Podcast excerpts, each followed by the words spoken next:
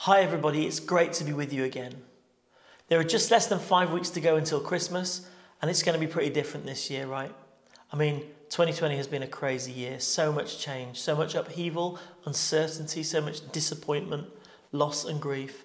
And many of us are asking are we even going to be allowed to spend Christmas with our loved ones? Will we be able to mix with the members of our family? Even if we can get together with our nearest and dearest, for me, one of the big questions this year is how are we going to celebrate Christmas when we can't even sing carols together? Christmas without carols feels weird, like strawberries without cream or Tom without Jerry. It's going to be pretty strange. And that's why today we're starting a new series, in fact, a whole new campaign called Keep Calm and Carol On. In a year when we won't be able to join together and sing Christmas carols, we're instead going to use this opportunity to ask the question and explore why our best known carols are so enduring and so popular and what we can learn from them about Christmas. Carols are so much part of what we do every year, but I wonder why we sing them in the first place. Music's been part of our culture since even before the time of Jesus. Celebrations have always involved singing and dancing in one way or another because music engages a completely different part of the brain to speech. We often see that, don't we, in uh, people who have dementia. And it unlocks emotions in a completely different way. All of us have certain songs or certain pieces of music that conjure up a particular memory or emotion. And that's true for Christmas just as much as any other celebration. And so, going right back to the 1600s, Christmas carols had become part of the folk song tradition then. In times way before recorded music, they were sung every year in towns and villages to tell the story of Christmas and celebrate the Christian message of hope. The Victorians were particularly big fans, and many of the carols that we know and love have survived from that era. And so, even though we can't sing carols together this year, we can still enjoy listening to them, and of course, we can sing along on our own. You know, musically, carols have memorable and quirky tunes, and because we only sing them about once a year, well, for one month a year, they usually stay fresh. You search the internet, you can find multiple different versions in a whole range of musical styles, from traditional choral and classical to popular and jazz, folk, worship versions. I searched yesterday for bluegrass and for ska versions of Christmas carols. They're all there.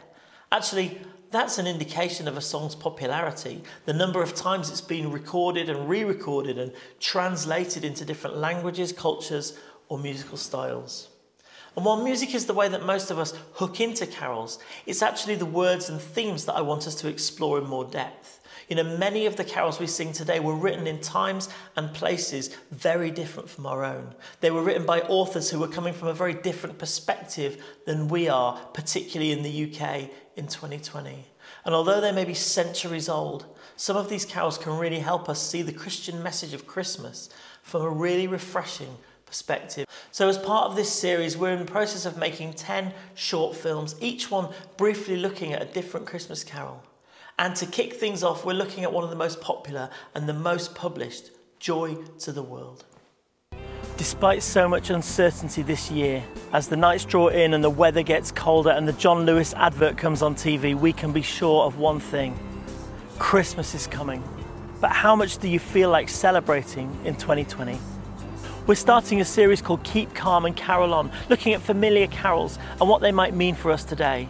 And we're beginning with Joy to the World.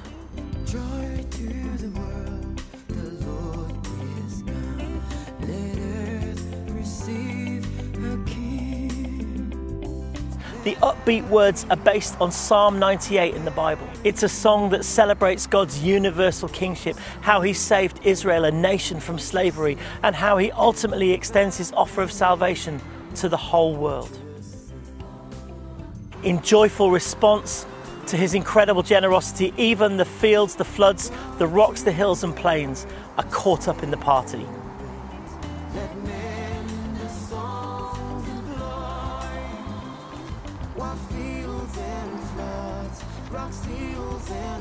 But I wonder how joyful you're feeling this Christmas. Even in normal times, this season can be exhausting. The busyness, the hype can be overwhelming. Or maybe we just feel indifferent or even cynical about Christmas and we just don't want to go there, especially this year. Let's not lose sight of where this festival comes from. The Bible consistently describes Jesus' birth with hope and optimism and, yes, joy. The first Christmas was a game changer, worth remembering and celebrating every year since. So, as we start to prepare for a very different kind of festive season, let's pause.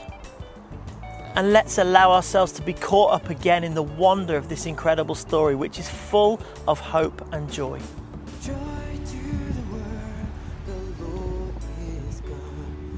Oh, and even though we can't sing it together, there's nothing to stop us singing along with this carol on our own, right?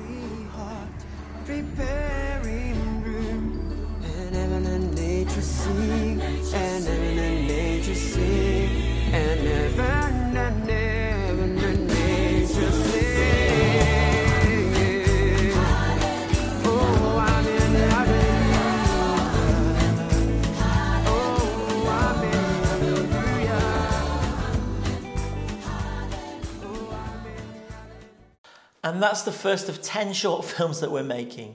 And our plan is to release two each week in the run up to Christmas. And we'd actually love you to share them on social media, but I'll talk more about that a bit later. Joy to the World was written by a hymn writer called Isaac Watts in 1719, so that's just over 300 years ago. Now, Isaac Watts was a pastor and a theologian and one of our most prolific English hymn writers. I think he published over 750 hymns. He was really influential in the worship life of the church. You know, for centuries before that, congregations had been singing the Psalms literally as they were written in the Bible or translated into English, which is really hard because the way that the Psalms are written as poetry they don't have the regular, a regular number of syllables per line, and they're pretty hard to write coherent tunes to. Um, I don't know if you're aware of plain chant, you know, and how the monks would chant psalms and they would just stay on one word for a long time, and you'd never know kind of how long each phrase was going to be. It was really hard to follow. I've tried it. I've tried following on with some monks as they've been worshipping that way, and it's just hard work.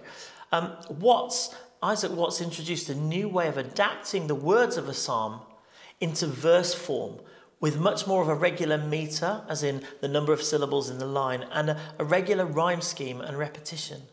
Much like the folk songs of the day, and that made them really easy to sing and easy to remember. And that's kind of exactly what he did here with this carol, Joy to the World, which is mainly based on Psalm 98. Now, this slide that I'm going to show you demonstrates the difference between some of the verses of Psalm 98 and puts them alongside the words of Joy to the World. And you can see that the words are similar. They're sort of talking about the same thing, they're sort of saying the same thing. But the way that he's written it, he's arranged the words very differently. And this is from the uh, ESV, the English Standard Version of the Bible. Don't forget that Isaac Watts would have had the King James Version, which is even more old fashioned. Let's take a few minutes to look at Psalm 98 in a bit more detail. This is a hymn of praise which celebrates God's kingship of the whole world and describes some of the marvelous things he's done. In verses 1 to 3, I'm going to read it for you. It says, Oh, sing to the Lord a new song, for he has done marvelous things. His right arm and his holy arm have worked salvation for him. The Lord has made known his salvation, he has revealed his righteousness in the sight of nations. He has remembered his steadfast love and faithfulness to the house of Israel. All the ends of the earth have seen the salvation of our God. In these first three verses, the psalmist is basically saying that God has done an incredible work of salvation by rescuing Israel from slavery, from captivity in Egypt. All of the surrounding nations have seen what God has done for his people, the psalm says, and therefore they can see that He is the God who saves. Let's look at the next three verses, 4 to 6. It says this Make a joyful noise to the Lord, all the earth. Break forth into joyous song and sing praises. Sing praises to the Lord with the lyre, with the lyre and the sound of melody. With trumpets and the sound of horn, make a joyful noise before the King, the Lord. These verses are saying that God is not just the King of Israel but actually, he's the king of the whole earth. And the encouragement is for all people in the earth to join in with the celebration. With music and instruments, a lyre is a type of stringed instrument, and singing. And the encouragement is to make a joyful noise. Remember, we've talked about this in the past few weeks. Worship is about what's going on in our hearts as we sing. And the encouragement here is make a joyful noise. This is God. He is your King. He has saved you. He has saved the whole world. And then verses 7 to 9 say, Let the sea roar and all that fills it, the world and those who dwell in it. Let the rivers clap their hands. Let the hills sing for joy together before the Lord, for he comes to judge the earth. He will judge the world with righteousness and the peoples with equity. The call is to not just the people of the earth, but the whole of the earth itself, all of creation, the seas, the rivers, the trees, the hills, all should join in the jubilant praise of the one true God. And at the end, there's a note about what kind of king he is, how he will rule, how that he will ultimately judge the world, but he'll do it with righteousness and fairness and equity. And it's funny, isn't it? Because this psalm forms the basis of Joy to the World, one of the most popular Christmas carols, and yet it doesn't seem to be about the Christmas story. It doesn't even mention the baby Jesus. But much of the Old Testament points to the coming of the King. The Psalms and the prophetic writings particularly talk about a Messiah who will come from the line of David and who will rescue and save not only his people, but the whole world.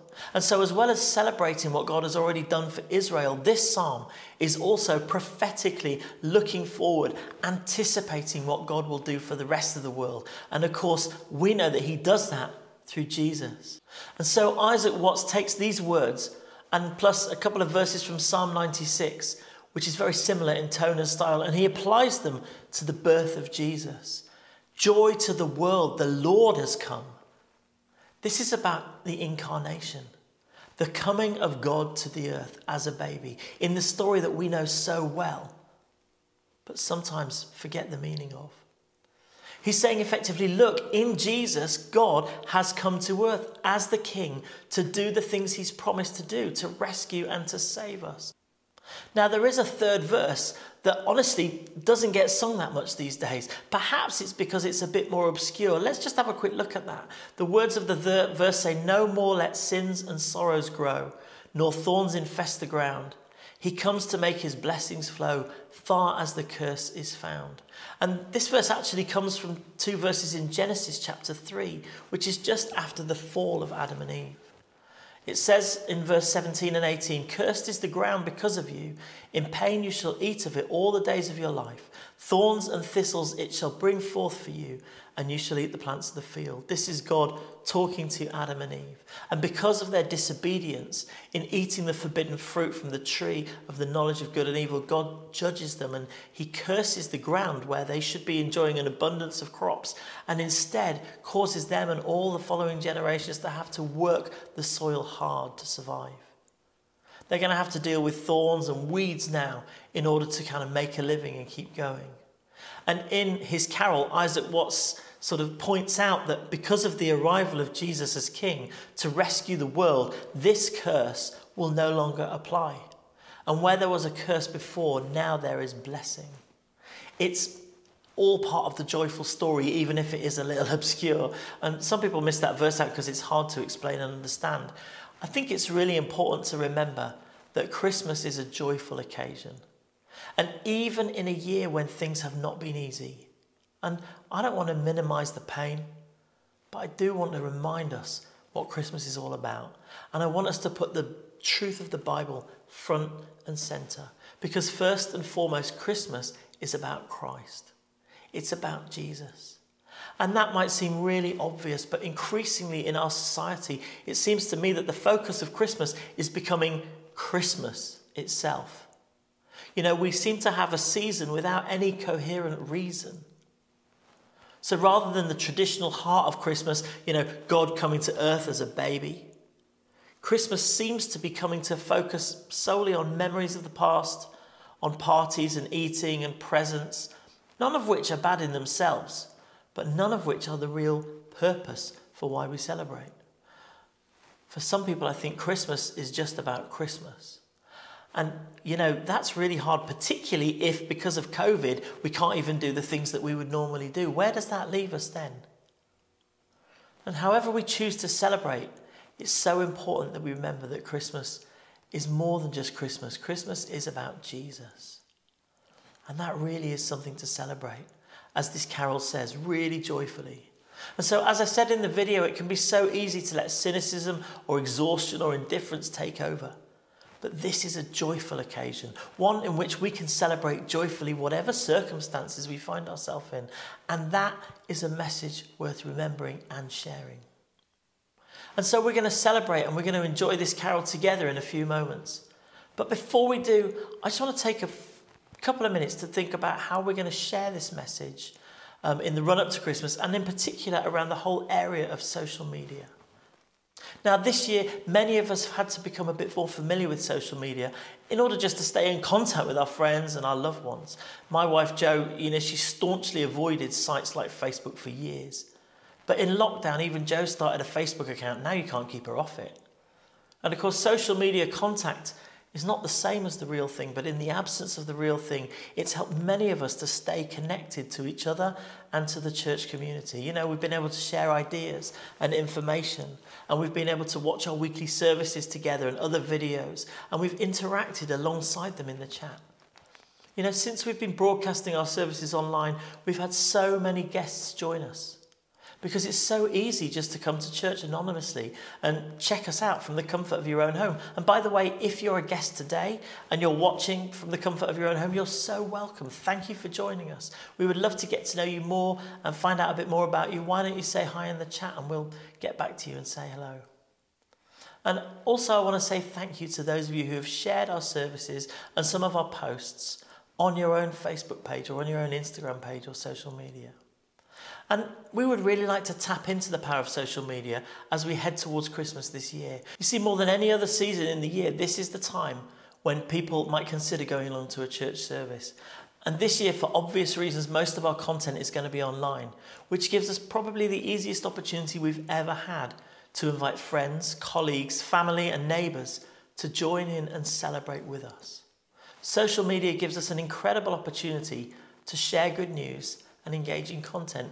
Let me just fill you in on a couple of stats about Facebook. You know, in the UK, Facebook has 44 million users. That's two thirds of the population. It's spread right across the ages, but the largest age group is between 25 and 34. And you know what? 44% of the population, that's about 29 million people, are on Facebook every single day. And for an average of around 23 minutes a day. Now, that's some pretty impressive stats. And any person or organization who wanted to engage with their audience or their customer base or their community, well, they're going to be on Facebook in some way, aren't they? Because you can't not. If you create content that engages people, whether it's a great photo or a classic comedy sketch, whether it's an awesome song or a rousing political speech or the UK blessing, whatever, whatever the content is, then Facebook is one of the key places that that content is going to be shared and shared and shared and shared until it goes viral. It's the same on Twitter and Instagram, but I'm focusing on Facebook right now. And so let's imagine what this might mean for us as a church community, wanting to start inviting people to engage with us and with the Christmas story and potentially to celebrate our carol service with us this December. Let's just say, for example, that we posted a short video today to kick off our Keep Calm and Carol On campaign.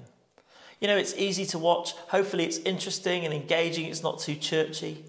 And as well as us posting it on our Facebook, we, would, we want to invite all of you to share the content by reposting it on your social media page or your story or both so that all of your friends can see it. And let's just do a bit of math. Let's just say that there are about 100 people in our church who decided to share it on their own Facebook page. There's probably more than that, but I'm going to keep the figures rounded and manageable for now. And let's just say that those 100 people post the video and it's seen by all of their friends because it will come up as they scroll through their Facebook feed. You know, the worldwide average number of Facebook friends, I looked this up, is 338. Now, this isn't a competition to see who has the most Facebook friends. Um, but let's say conservatively that, say, 200 of your friends see that post in their own newsfeed. Well, to start with, that's a potential audience of 100 times 200, 20,000 people, all literally with just a few clicks. Now let's just say that a quarter of those 20,000 people actually stop to watch the video, you know, all the way through. Well, that's about 5,000 people engaging with our content today. And let's say that they enjoy it. And it kind of hooks them in or engages them emotionally and they learn something and it makes them think about Christmas or feel something and some of them even like it. They click the like button and others make a comment. You know, when you post it, you can even ask an engaging question as you post it, something that opens up the conversation like, hey, so how are you feeling about Christmas this year? Or how are we going to celebrate when we can't sing carols together? And maybe one or two of your friends have a look at that and they go, oh, yeah, good question. And they start to engage with you and you have a chat and a meaningful interaction on Facebook. And then on Wednesday, we post our second video, which is a different carol, and you can do the same thing again. And our plan is to do this twice a week so that it will gain traction in the run up to Christmas to the point where we can use these conversations and the relationships to go one step further and actually invite people to our carol service, which we're going to do online. And if we're allowed to, we're also going to try and do in the venue. We'll give you full details about that next week. You know, some of us are really at home on social media and will be really confident to do this, or perhaps with Twitter or Instagram or uh, LinkedIn or whatever. But, but there might be others for whom this is all a bit new. And maybe we just need a little bit of help to grow in confidence. And so I've uh, asked Chris, who is our resident social media ninja, to give us a quick practical lesson on how to do this on Facebook. So, just for a couple of moments, over to Chris. I'm just going to show you a few ways that you can share what we're putting out as a church uh, to your friends and family and, and colleagues, etc. So, it's so simple on Facebook. This is what's great. Uh, I'm here on Facebook, just homepage, facebook.com, and the first place you want to go is to the Winchester Vineyard Church. So, you type it out, Winchester Vineyard, and there it is, Winchester Vineyard Church.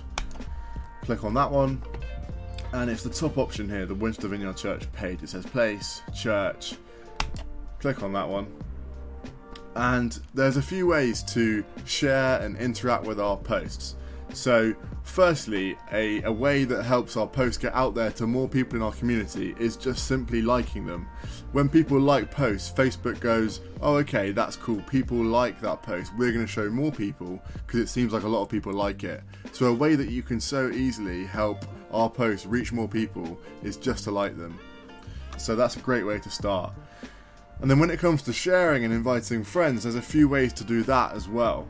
So the easiest way and the most simple way is just to hit share and share now with friends. That puts whatever is in the post onto your page and goes into your friends' news feeds so that the people that you're friends with on Facebook will see this post and it will say that you've shared it. Um, and you can do that with anything. Any of our posts, you can do it with, with, our Sunday service, any videos, anything that we've put out as a church on our page, you can then share. And it will just copy it completely and have it under your name, but it will still show that it's from the Winchester Vineyard Church. Um, the second way that's slightly more personal and lets you write something with it is to go share and then uh, share to newsfeed. So it's the second option there and it's here you can select who to so this is going to be to my friends. And this is where you can write something. So you can go for this post it's about our christmas campaign. Hey look these are the things that we're looking for uh, to do over christmas to bring hope to our community. Do you want to get involved? Or you could do it with our sunday service. Share on here on a video it's more options than share to newsfeed and again, it's got the video here from our Sunday broadcast and a chance for you to write. So you can go, hey, this is what happened on Sunday, or if it's as you do it live, so you can share it as we go live on a Sunday and go, hey, join our Sunday church service right now. I think you'll love it. And it also gives you a chance to talk about Jesus and say, this is what Jesus has done in my life. This is why I love him. This is my testimony. And you can watch our church service here right now. It's a great chance to do both of those things at once. Online just makes it so easy, and it would be a real shame to miss this opportunity. Thanks, Chris. Hopefully, that's helpful for you. And we'll release that video separately in the next few days, and also part two, which Chris has recorded, called How to Host a Watch Party. So look out for that. Now, as I said, we're in the process of making 10 short videos, around two minutes each, and each of them exploring a different Christmas carol. And we'll be releasing two each week in the run up to Christmas on a Sunday and on a Wednesday. And we're going to start with that video of Joy to the World straight after this service. They'll be on Facebook, on Instagram, and on Twitter. And please do share them. And like Chris showed us, please do add in your own comments or your own invitation or interaction with friends and contacts. If you don't know what to say, maybe say something like something simple like, Well, our church is helping us think about how to celebrate Christmas even though we can't sing carols together. Check out this video or ask the question, How are you feeling about Christmas this year? Like I said earlier. To be honest, it's better if it's in your own words. Just be yourself, be authentic. This isn't meant to be some huge fancy corporate campaign. This is about sharing the good news of Jesus. And Christmas is just a great time to do that. And if you feel you can get involved, we would love you to join in. And if being on social media is quite a stretch for you, if you feel out of your comfort zone doing this, well, first of all, ask for help. There are plenty of people around who can advise you. Um, but secondly, ask the Holy Spirit to help you. He's really at home on social media. He can work through any medium. And so please do share the video after today's service. And let's join together in a moment and sing Joy to the World. And as we're doing that, let's remember all that God has done for us by sending Jesus at Christmas. One, two, three, four.